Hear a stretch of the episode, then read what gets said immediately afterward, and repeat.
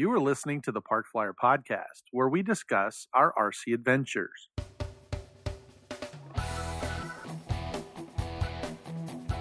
Welcome to the Park Flyer Podcast, where we discuss the ups and downs of the new RC Flyer. Join your hosts, Michael and Jay, as they take flight at the park. Now on with the show.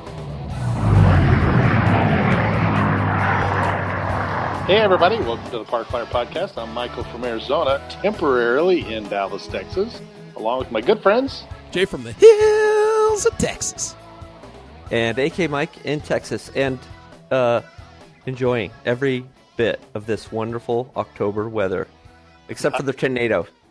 Yeah, I have to say, I'm on the, I'm kind of on the south central side, just south of the airport and training, and my wife actually called me and asked, she said, hey, are you okay? And I'm like, what are you talking about? She goes, well, there was a tornado in Dallas. I'm like, I was walking around, actually on the phone with Jay, talking about what a great day it was. So it actually went like a mile from your house. Yeah, I called my dad and said, he was like, are you okay? And I called him. I said, yeah, it missed me by a mile, literally a mile. That's amazing. So it was crazy. I mean, it's just destroyed a bunch of stuff. Luckily, nobody died. I was like, wow, or got hurt. Like, I don't think there were. Maybe there were some injuries, but there were no serious injuries. Yeah, it was just crazy coming through there. That is amazing. Yeah. That was my first tornado. So, your very first one. My first tornado ever.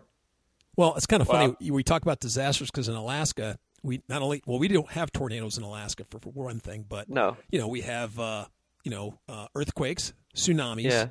Yeah. Let's see, what else have I kind of been up through up there? Oh, we had volcanoes. Remember that? That's right. Volcanoes that were dumping ash on Anchorage. What else have we had? That's pretty much the big ones that I can remember. Caused by an earthquake, maybe.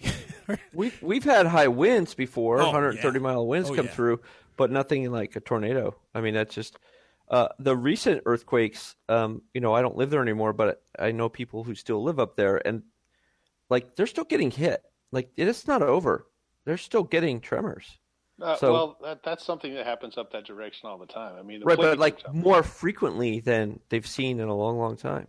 So, like after the big tornado, big earthquake hit recently, there was ongoing earthquakes, and they're they weren't small ones either. They're still sizable. They were not enough to make a lot of damage like that one, but still, I gotta imagine people just get upset because it's just unnerving. But we're all safe, so that's great. Yes, that is true. We are all safe. We're having a good time. Actually, Mike and I got to hang out for a day. And unfortunately, I'm in training during the weekend, so I wasn't able to go to this event that he is about to kind of bring us up to speed on. Yeah. They actually held it's a Huckfest, I think. Yeah. I think they call it the Northwest Huckfest. And I was like, what the heck is a Huckfest? You went to Nebraska for this? I was talking to one of the guys, and they'll explain that a little bit later. I don't want to give it out. But anyway, it's supposed to be a 3-day event, and that got squashed by weather. Friday was, a constant drizzle. I think that, there was just enough things going on that they sort of called it on. They did it for Saturday, and then they just called it for Sunday.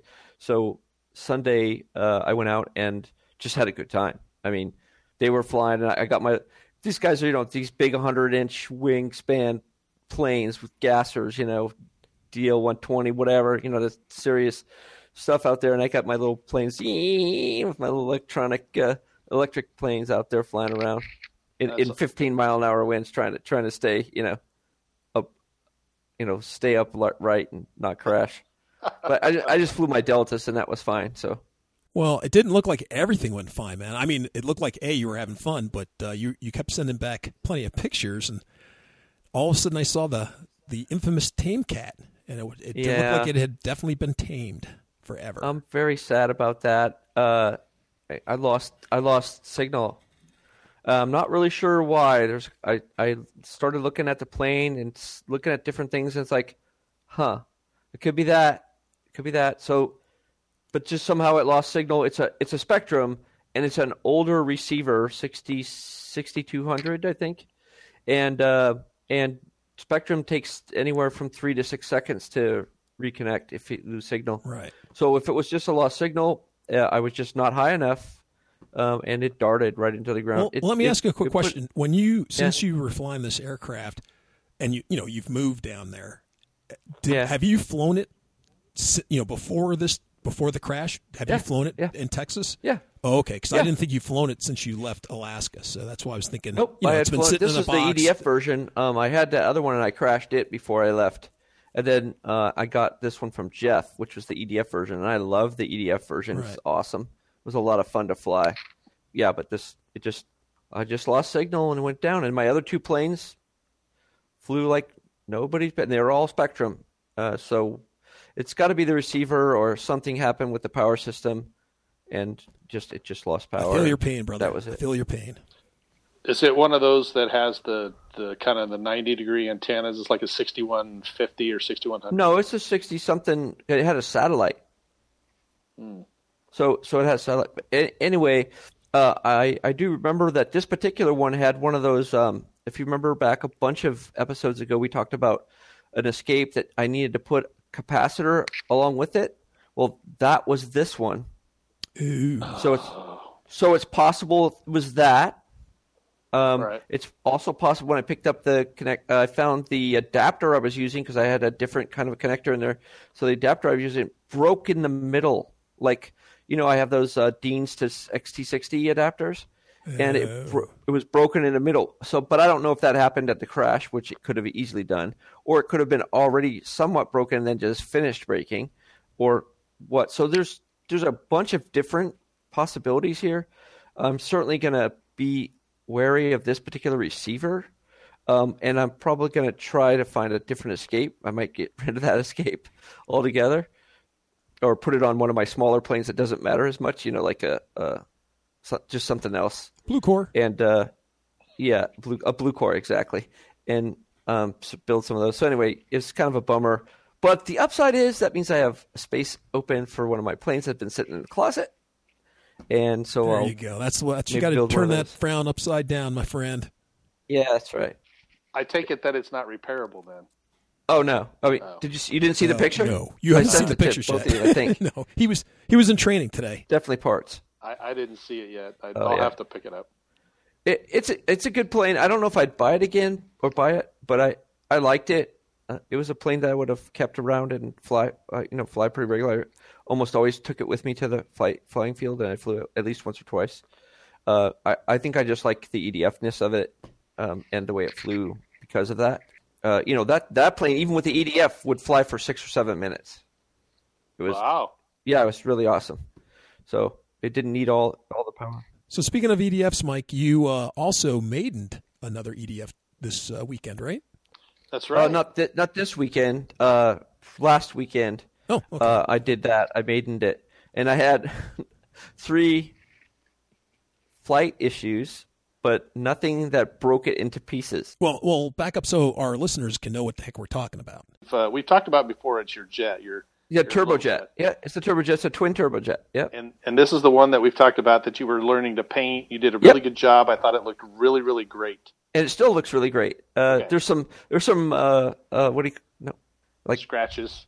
Yeah, scratches on it. That'll buff out.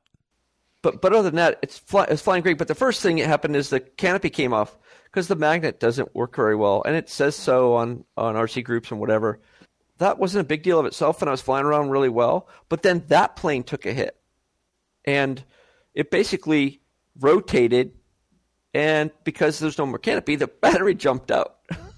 It was hanging out? So it jumped out all the way. I lost it. You lost the battery? The battery.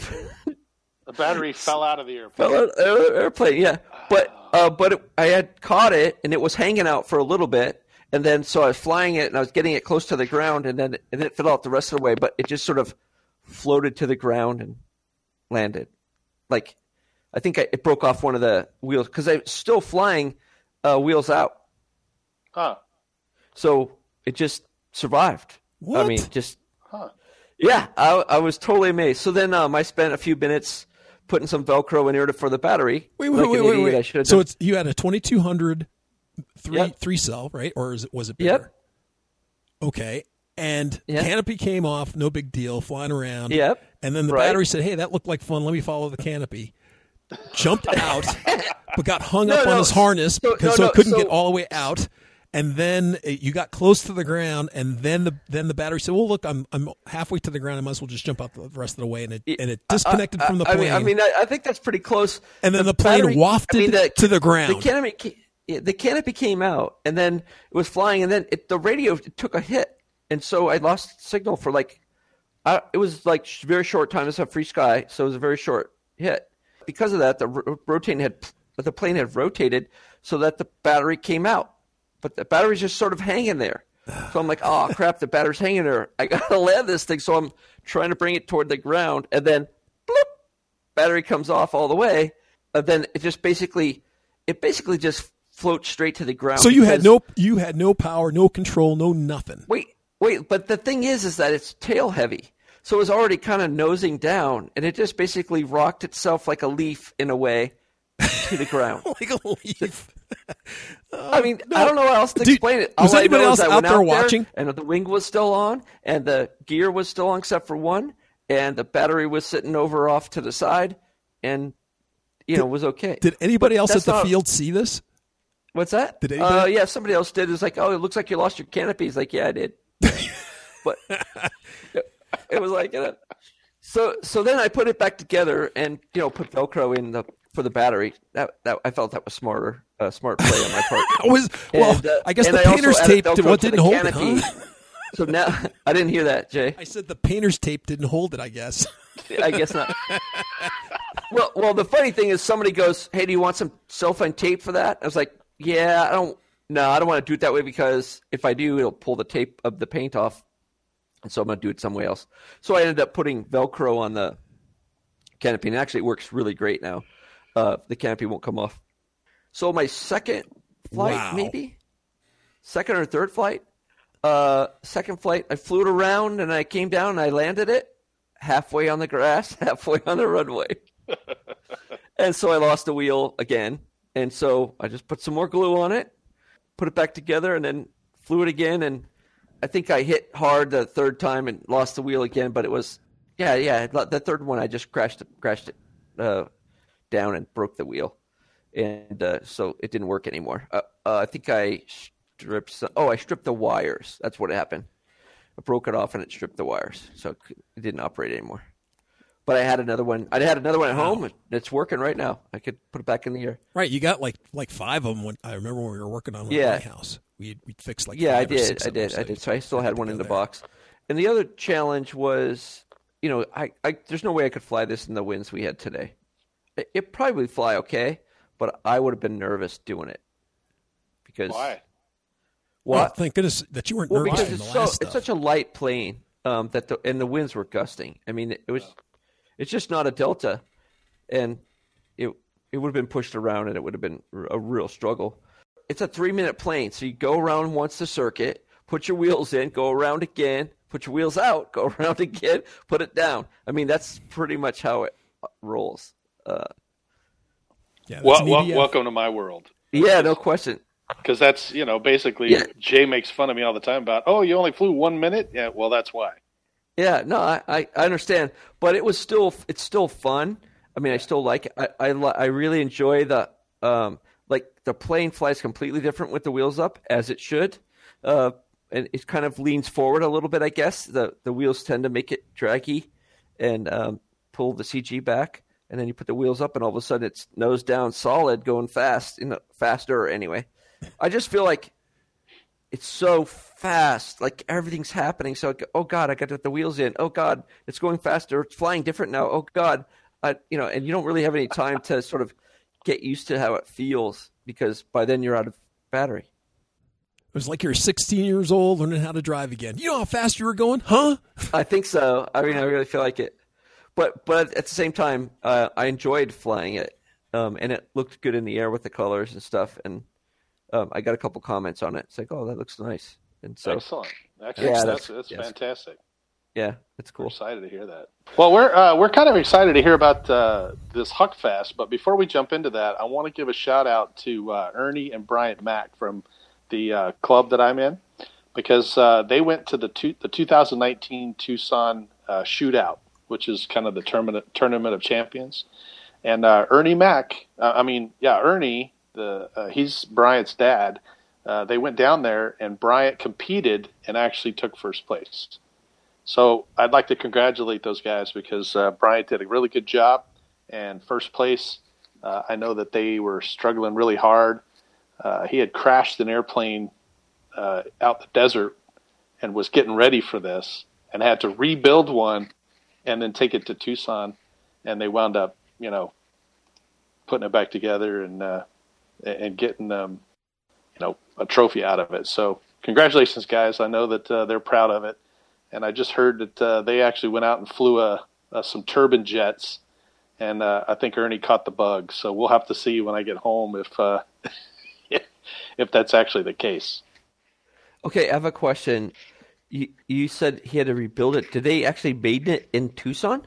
That's a good question. I don't think they made it in Tucson because when I talked to Ernie, and actually they may have been going somewhere else rather than the Tucson shootout. But I know that he kind of spun one in, and it didn't damage the wings or tail or anything. It just crushed the fuselage.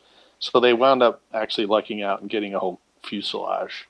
And then they used all the other stuff that came off the other airplane. So I'll have to talk to him more about it and kind of get, more details on it. But I do know that they did really well. I saw photos. I was unable to attend the Tucson shootout because I'm obviously here in training. From all the things that I was getting, across my Facebook page and emails and that kind of thing, he did really well. So anyway, shout out to those two guys. And thanks for representing the Sun Valley Flyers Club. We're pretty excited about them. Congratulations. Well, cool. That sounds great. So with that, you were able to get out there and talk to a couple people. And how did this Huckfest come about? Is it something that you knew was coming down or that you just kind of heard about? Well, it's my club put it on. Okay. And it's something that I guess they had been looking to do. It's something that I don't think there is much that goes on like that here in Texas. There's Flight Fest. I've been to that. I've only been here about a year or so. So there might be some things I'm not aware of, and I'm certainly be happy if our listeners told us about different stuff that we haven't been to yet. But there just isn't, from I can tell, a lot of big events here. I'm sure there are some. Don't get me wrong, but I just haven't heard about them. Yeah, I don't know if there's too many big, large 3-day type events in this South Central Texas region area. So this may have been kind of one of the first ones that they're putting on. From what I understand, your club is trying to get more events like this, and there's some groups that are, kind of putting stuff together. But it sounds like, the initial 3-day event was supposed to be something that, would draw a big crowd.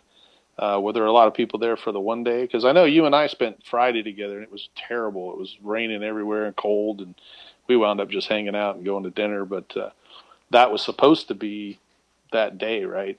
The Huckfest was supposed to start that day. Yeah, I think that the weather scared people away. Did it? Yeah, because, if you're going to drive any distance, you're not going to chance it on the idea that someone says, yeah, it'll be fine. Right? True. I mean, yeah.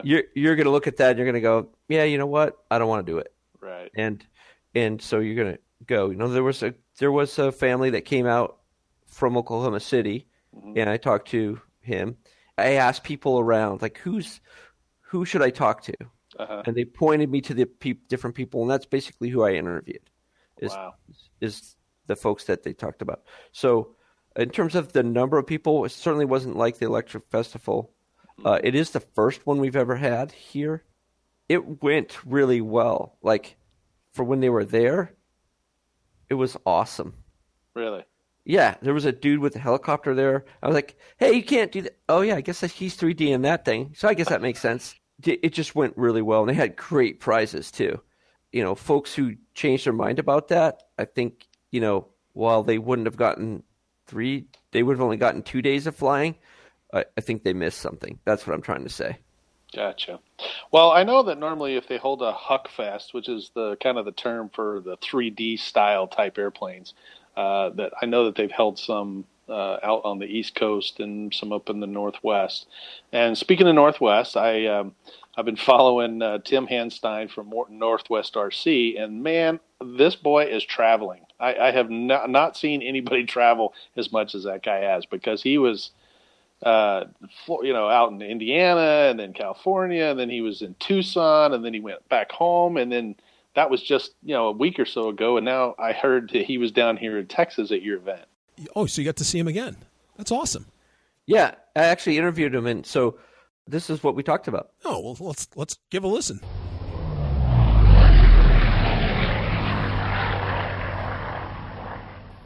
All right, this is Mike Borsley with the Parkfly Podcast, and I am sitting here at the 3D Huckfest that the RRCC group is putting on, and I'm sitting here talking with Tim Hanstein. That's right. I didn't want to mess that up. Thank you for saying That's all right. Yeah, and, you bet. We've talked before. Well, yeah. I've talked with Mike and you before, I guess. Yeah. At the Electric Festival. So it's really good to see you in a different environment. Yep. Watching you fly different planes. You were flying a gasser. I was like, surprised. Yeah, I know, right? I make noise. Yeah, exactly.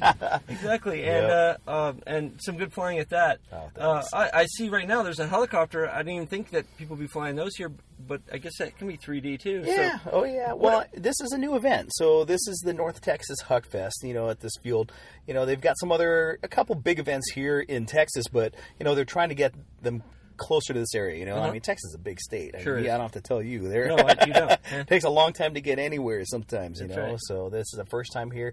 I'm actually pretty thrilled to see the turnout that they do have, considering, they had the weather look nasty. Yeah, Thursday night when they announced it, it said, yeah, we're on for the weekend, and then Thursday night, downpour. Yeah. And I was like, that's brutal. Biblical rain. Yeah, biblical rain. It was. Yeah. And then Friday we had a bit of a drizzle, mm-hmm. I guess, a pretty consistent drizzle throughout the day. Yeah, they brought that out for me. They tried to make it just like Seattle. So you're feeling at home and having some fun. Yeah. Yep, absolutely. No, it's great. It's first time out here, and it's I haven't flown in Texas before, and my buddy Kyle flew me out. This your first time in Texas? Well, I was born here.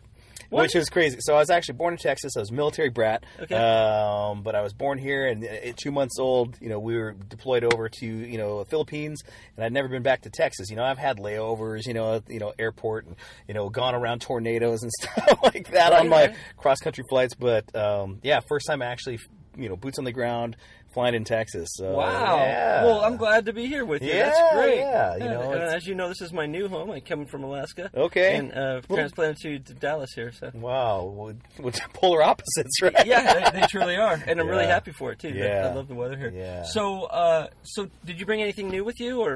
So, actually, no. I just flew out. The club here, they've been really supportive of the business. We just anniversaried 4 years of, having our shop, which is great. And, we've grown. And, we're still doing our best to get out there in front of customers. And, Extreme Flight's a big name for us. Skywing's another brand that we brought in. And, we've got some representation both out here. And, they set me up with a couple planes to, fly for the weekend, which is awesome. Oh, so that's cool. They're the newest, latest, greatest. A couple of the planes we're flying are, we just had the Tucson Shootout 2 weekends ago, right? And if you look at that, I think there were 7 of this extra 300 in the invitational portion of the freestyle. So I'm flying that out there. Rhett Lambert, he's another great pilot. He flies for AJ Aircraft. He's here. Jonathan Jennings, came out of the woodwork to, fly his Slick 580. So, we got a good group of, top tier guys, and of course all the locals too.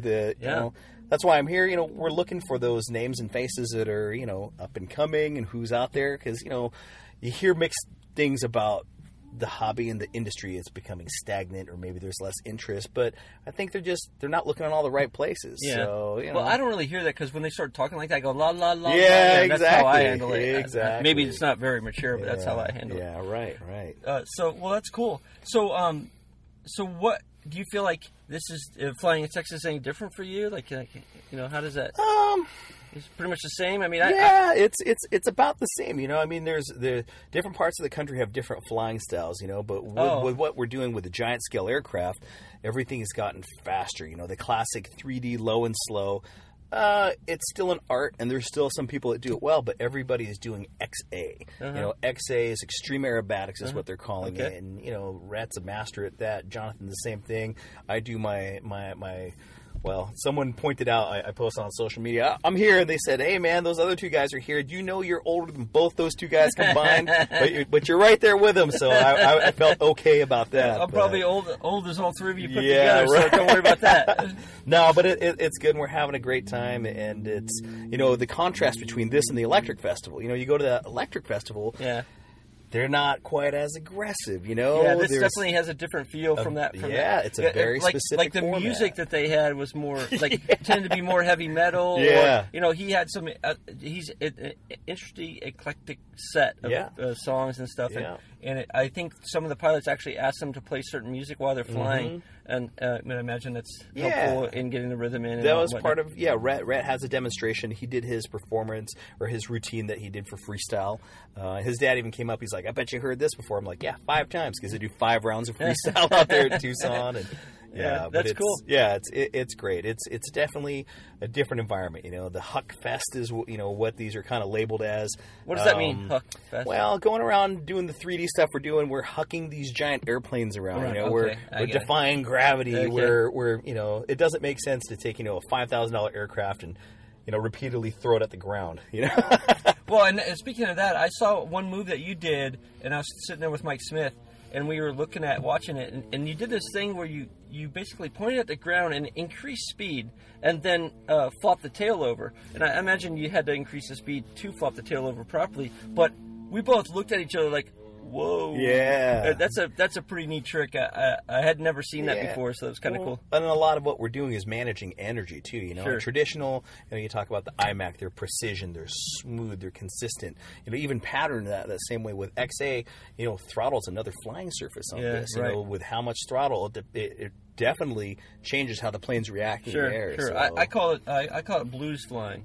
Yeah. You sort of just do what you do. Yeah, exactly. You go on a tangent, let the rhythm just roll, and you're off on your own thing. That's, that's how I look at it. Yep. Yeah, it's really a good thing, and it's really an interesting, this is just far afield from what I'm normally used to. Yeah, sure. And so it's been very interesting to watch and pay attention to. Oh, yeah. No, that's great. Well, do you have anything that you want to talk about that Northwest RC is doing right now? We're, like I said, we just hit 4 years, so thanks to everybody for their support. We're still getting out there. We're diversifying our products. We've got, besides the brands that we import already, we're actually establishing our own brand of accessories.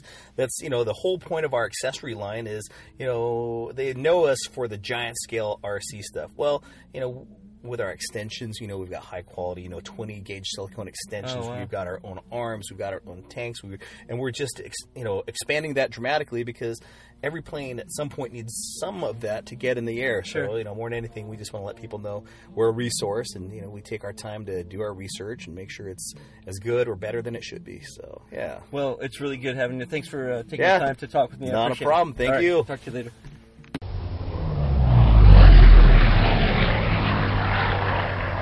All right. Well, I have to say that Tim is a madman because that boy's been everywhere. But I'm glad that he was out there. The gas airplane. It's kind of funny because we normally see Tim flying electrics, and this was actually gas. And you were kind of surprised at that. Yeah, I mean, I didn't know him any other way. So for me, it was a surprise to see that he was flying a gas airplane. Wow, and that's amazing. So I'm excited because I think Tim's coming out to the Electric Festival again, so we'll get to see him again. But he's been doing a lot of traveling. I think if you take an opportunity to go to northwestrc.com, you'll see that he has a complete line of Northwest RC products now too. So that's pretty good. And so we really like Tim. We support him. He's probably one of the better guys that puts a lot of effort into the hobby, and I think he gets a lot out of the hobby as well. So sure, we're glad. I got a chance to talk to him privately off air, and I said, "So when's next thing you're doing?" Oh, I go home and turn around and come out, and I go to another event. Right. So he's like, I think he's going to be home one day. Yeah. Hey, that's honey, amazing. I am alive. See you later. Yeah. Well, the good news, though, is that from what I've seen, he and I are friends on Facebook. And from what I've seen, he's been taking his kid around, too. So I think he's got the Timmy Jr., the little Super Tim. And I've seen him out flying some stuff too, so it's good because he's got his kids involved. And I know he works incredibly hard. I just have to tell you that if you're a listener, please support Northwest RC because those guys do an incredible job up there. Super nice. I've ordered a lot of stuff from those guys, and I know Spencer, they're his go-to guy as well. So great servos, great products. Give them a shout. NorthwestRC.com. And Tim, we appreciate your support here at the Park Flyer Podcast. So I know that you mentioned in another episode that at the Nats this year, one of the guys from your club was able to go up there and compete. And I think he won the advanced competition at the Nats. Yeah, so I did interview Rhett, and why don't we just go to it, and then you can hear that. All right. Well, Rhett Lambert, he won the competition up there, and you were able to kind of talk to him. So let's head back out to the field and hear what Rhett has to say. And welcome back. I'm sitting in the car talking with Rhett Lambert. Now, we've talked about you before, Rhett, and you probably didn't know this because I doubt that you've heard our podcast because unfortunately I haven't done a really good job of talking about it with the club. Right. But some of the club members know, and we're starting to get it out there. But you won recent awards. Yes, sir, I have. 2 years. So I started flying IMAC 3 years ago. I think this past Nationals marked my third year. Uh-huh. I started in the basic class because it's all IMAC, right? So we have the five basic classes, IMAC, Sportsman, Intermediate, Advanced, and Unlimited, in that order. Okay. And then... I started off in basic, of course. Won my first contest. I got in second in my first contest, and that was within a year of me starting to flying. So I started flying 4 years ago, then started 3 years ago IMAC. Did my first contest, and after that same year, I went to my first Nationals. 3 months later, I got fifth, and then the next year, I went back. And this is all... before Nationals, I went to Camp Clover Creek, and we basically go there and they select a certain amount of kids from the U.S. and they teach us, how to perfect our skills, right? Okay. So I went there and then I went to my first Nationals, got fifth. The next year, went back to Clover Creek, got first, and won the Schroeder Cup in the sportsman class. Wow. Which is the highest ranked the highest percentage of raw points out of any kid under 18. Okay. And how old are you now? I'm 16 now. Wow. Yes, sir. So I was not the youngest. I would think I was the second to youngest kid there. And I won first sportsman and first in the Schroeder Cup. And then this next year, which is last year, afterwards, I went into intermediate class, which is the next class right up. Uh-huh. But once I got to Clover Creek, we have a... like every single year we have swept Nats or Nationals. Uh-huh. So where all the Clover Creek kids won first in every single class. No kidding. And there was nobody in the advanced class, but I was in intermediate class, and he said that I was flying so good. From what I've heard, I was flying that good. I don't know if I agree or not. Well, of course. but he moved me up into advanced, and then I went that year, and then I placed first in advanced, so I won the first in the national championships in the advanced class this year. I also went to the Tucson Aerobatic Shootout this year. I got second in advanced and 13th. I think it was 13th in freestyle. And that was the first Tucson Aerobatic Shootout that I've ever been to. It's an invitational contest. Uh-huh. I also went to the Clover Creek TOC Invitational, where it's the older TOC guys fly their IMAC stuff, and then we fly freestyle. And I think, if I remember correctly, I got also 13th or 12th. I can't forget the placement. It might have... yeah, it was somewhere in that area. Okay. At Clover Creek.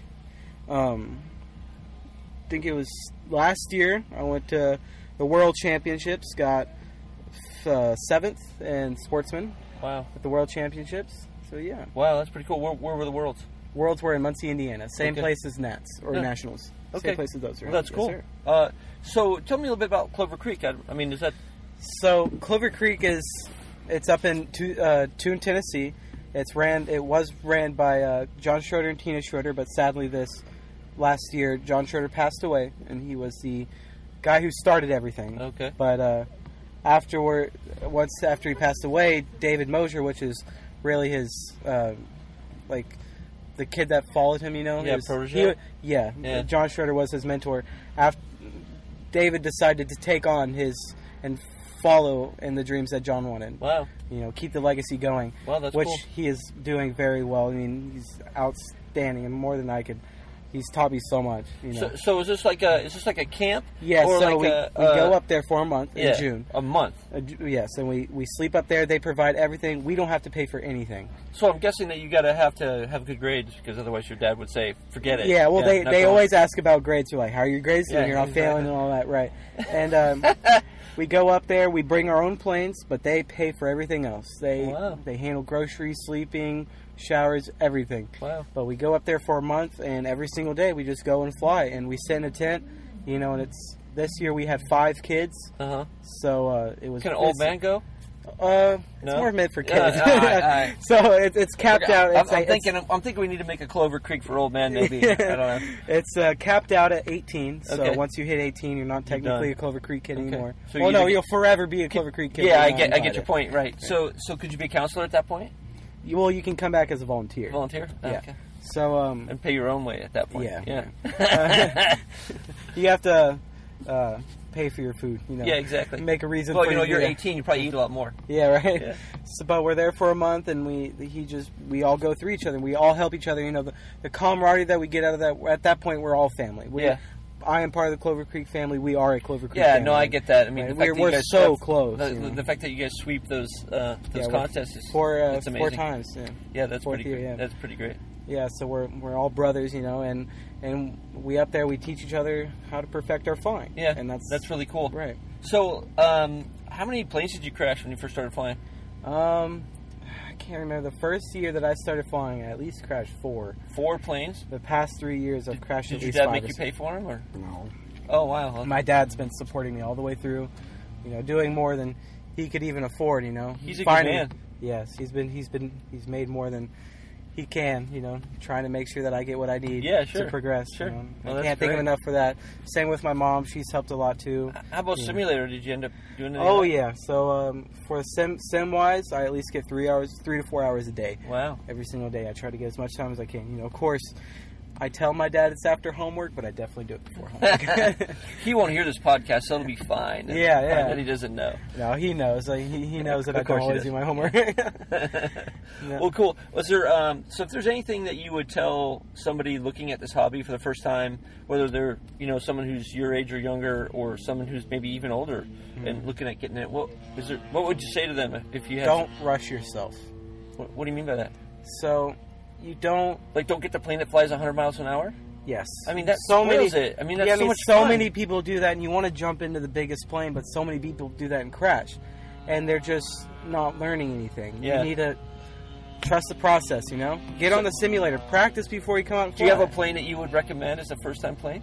So, first-time plane, you fly to Pronis for sure. The high wing trainer, or even a Timber if you want to do. Something that looks a little bit different, but still flies really good. Now you're talking about glow planes here, right? Well, the Timber's electric, Well, there's small electric planes, But if you really want to get into 3D, I would look at something from Twisted Hobbies, or like a Crack Yak or something from Twisted Hobbies. That makes sense. Or a Flex Innovations QQ Extra or something like that. Okay. You know, something that's durable. You can crash into the ground and break, because you're going to do a lot of crashing. You're going to do a lot of crashing. You need something that can be fixable and still fly good, and that's where you're really going to look for the foam stuff. Once you get a lot of practice and you're able to trust yourself, then you can start moving up into the balsa planes. Sure. And then you can start looking at AJ Aircraft and stuff like that, which are really good planes. You know? Yeah. Well, there's a lot of good stuff out here today. I don't know all the different makes and models of the different planes, but man, some of them are really beautiful. Yeah. And the sizes, too. I think 100. I heard someone say 100. Yeah, so the 100. Plane that I'm flying is a 103-inch AJ Slick 540. It's a 100cc plane. It has a DA 120 on it. MKS 380s throughout. I'm running Spectrum Power Safe boards and a Spectrum radio, DX18. Okay. Pulse batteries. So, yeah, it's a 103-inch wingspan. And usually they they have about, they're about the equivalent wingspan as it is length. Okay, so electric, glow, gas, favorite? Gas. Gas. And is that because of, like, the bigger plane or because of just gas? Like, what does it draw for gas? See, a close second would be electric. Most people have the gas and electric type of battle. Uh-huh. I definitely like electric because they have a lot of power, they're light, and they're fun. Uh-huh. But when you get to gas, you're able to fly as much as you want. As much as you got in your tank, that's as much you can fly. Yeah, long time. Yeah, with electric. So it's about time more than anything. You can fly for a lot longer. You can, I mean, it's not as clean, but I mean, in my opinion, they just fly better. Yeah, cool. Hey, I really appreciate you taking time to talk to me. Yeah, thank you. And I'll see you later. Yes, sir.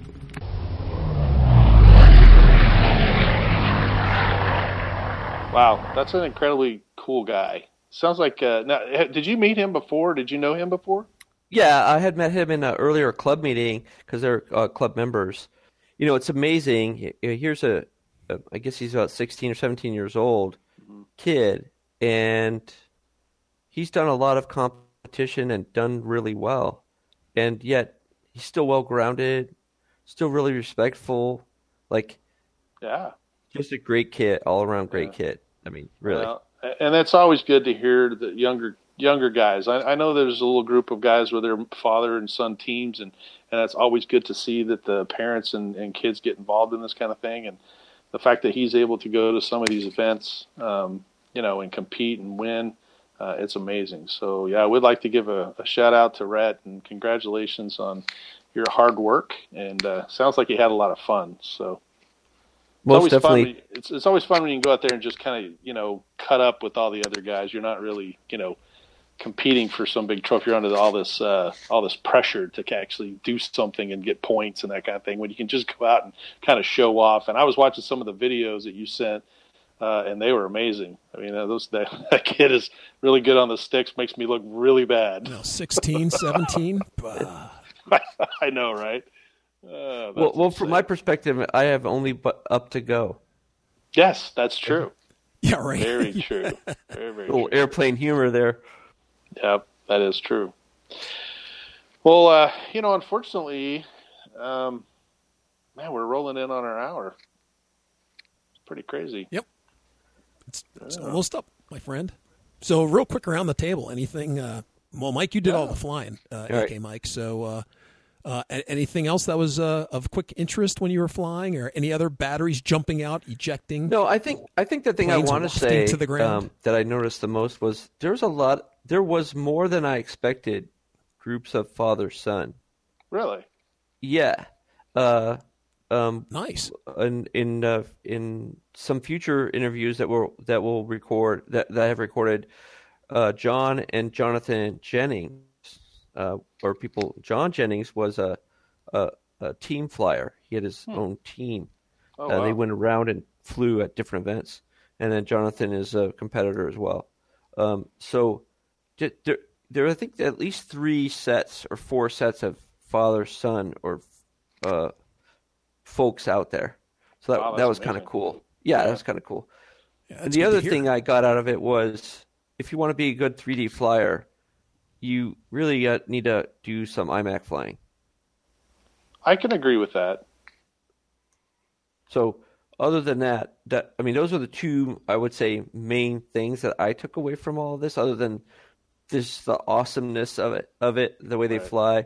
You know, these guys are doing what's called XA flying, extreme aerobatics flying, and I call it the blues of flying, because it's not really a patterned approach. Mm-hmm. They don't have a specific pattern they do. Maybe each of them has their own pattern, but it's pretty much how they feel like what to do, or they're in a position. So that it's like, because they're in that position, they'll do a different this move. If they were in a different position, they would do it a different move.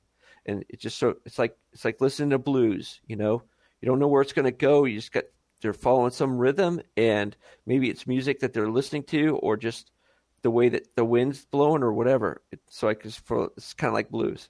Well, I will tell you, Mike, that it sounds and looks like that, but that is not truly the case. Because I've been out at the field watching, it's called a freestyle event, right? And it's usually set to music.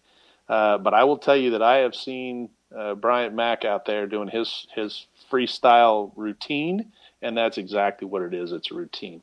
So they practice and practice and practice that because they do those at the IMAC events, and they do them at the Tucson Shootout and some of the other stuff. So they're able to. Right.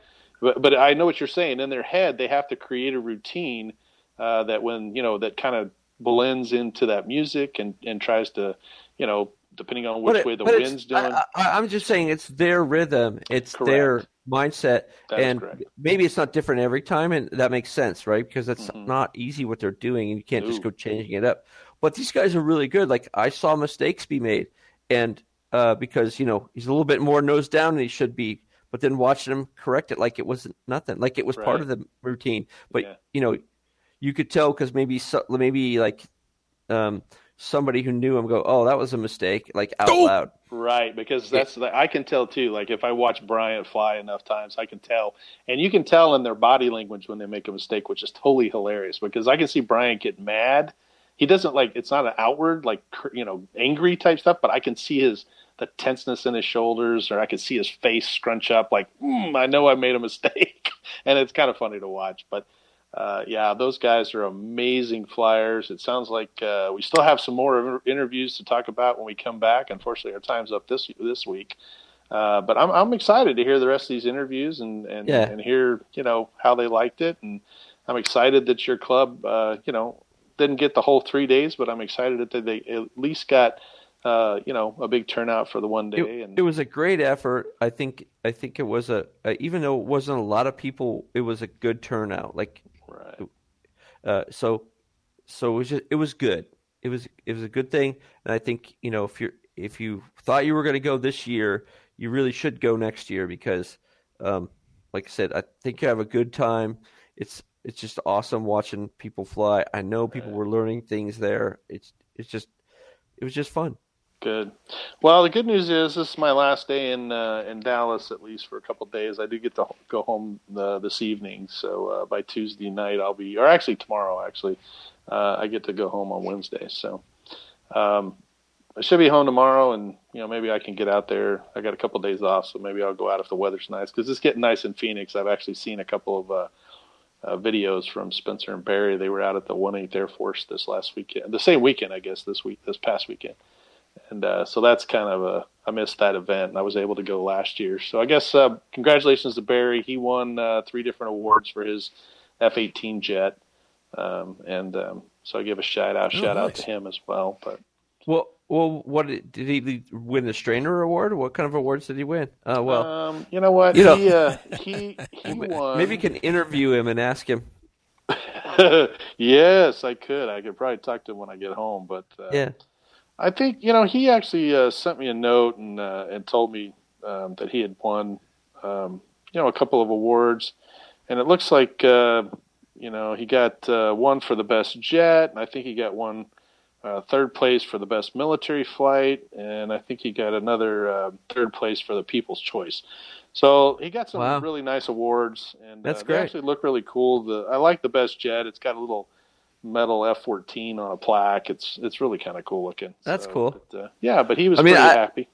I guess the reason why I said the Strainer Award because I just the one memory I have that just sticks in my mind is when we were Electric Festival and he put it through that cactus or whatever it was, that bush. Yeah, I mean that was terrible. I mean, he was so distraught by it. I mean, because it was a surprise. Yeah, it was a surprise. Well, this was his big turbine jet, so unfortunately for him, he didn't have to, you know, I'm glad he didn't strain that one because that would have been pretty devastating. But, yeah, congratulations, Barry. You did pretty well on the third places and the best jet. So, I mean, that's a national thing, right? No, it's just you know, I don't think it's a national thing. It's a local 18th Air Force West Coast thing. There's some guys from, you know, kind of all over. But but it's just everything that's in the 1/8. You have to have a 1/8 scale or bigger. So it's at least a 1/8 scale. And when I went last year, there was a lot of really cool stuff. So I'm kind of sad I missed it. But good news is, like I said, tomorrow's, for me, I'll be done here for the most part. And I'll have a little bit of time off. So, wow, back to the grind. What about you, Jay? I mean, what have you been doing? Well, I've really have RC-wise, I really haven't been doing that much other than my 3D printing. I actually completed my little project I've been talking about with my the gas stuff, and which was I just kind of built a holder for my gas hand pump, which attaches to the actual gas can. And like I said, I spent like a day or two learning how to do the software, a day or two trying to figure out the curves of the can. And it's really stupid because, I mean, what took me a long time, and it wasn't until I was talking to AZ Mike, and I was like, yeah, I'm having a hard time figuring out the radius of these cans or what, you know, what the radius is on the can, this, that, and the other thing. And he's like, well, you know, don't they have a tool for that? And I'm like, yeah, I don't want to spend, you know, $30-$50 for this tool. And that just made me think, oh, go to Thingiverse and look up there, and they probably have radiuses on the, you know, a little tool you can print out in your 3D printer. And sure enough, go figure, sure right? So I ended up printing out the little tool. I figured out what the radius was, and I was able to make the curve part that I needed, and it turned out rather well. Oh, and that luckily a friend of mine sent me some specialized plastic glue to glue the thing together. So I tried to glue it together with CA glue, and it promptly I was able to pull it apart, and it didn't work as well. This other glue reminds me a lot of alcohol. It's like has the same consistency, it's the same color, and that kind of threw me off because I kept thinking it was going to be blue for some reason. Does it? Like, is it behave PVC the same when you drink it too as alcohol? No, don't drink this. Hey, your lips will be glued together. This glue, well, this glue is really weird because my buddy's like, hey, you know, don't use too much of it. And I go, oh, you know, kind of like thin CA. I know. And he's like, no, you don't understand. This stuff, you got to be quick, and you got to, you know, it tends to go everywhere, but it evaporates like nobody's business. And I'm like, oh, okay. So I'm thinking like alcohol will evaporate. No, this stuff quite literally, if you put a drop on your hand or you're on the table, by the time it hits the table, it's like gone. Wow. So you can't like, you just can't pour it out. It comes in like a can that looks like PVC glue, but it's totally sealed with metal. And I was like, that's weird. I've never seen a can like that. I'm like, how do I open this? Like with a bottle opener, you know, like a metal bottle can opener. But no, you take a little nail and you poke a little hole through it, and then you take a syringe, you stick it in there, you suck out what you need, you dabble it there, and you quickly put your pieces together, and then it melts the two pieces together chemically. So it's kind of cool that way. Cool. We'll have to hear more about it. Yeah, I'm gaining some experience, but that's been about it for me. Now that it's cool, actually gone under 90 degrees, I'm thinking about heading out to the field and bushwhacking the field and getting a cut and getting with Jim and getting up the flying again since I have a plane that's almost ready to fly. We're ready to hear about it. So, well, right. That's it for this week. I guess we'll hear more about the Huckfest on our next episode. If you want to hear about anything or have any questions for us, you can contact us on our Facebook listeners group. It's the Park Flyer Podcast listeners group on Facebook, and or send us an email at parkflyerpodcast@gmail.com. So looking forward to more interviews here at our next episode. But for now, I'm Michael from Arizona, temporarily in Texas. Jay from the hills of Texas. And AK Mike in Texas. All righty. We'll see you in 2 weeks. Let's fly. You have been listening to the Park Flyer Podcast. Thank you for joining us, and we look forward to your next visit. Please give our show a star rating and review, and feel free to email us your questions, topics, or suggestions to parkflyerpodcast@gmail.com.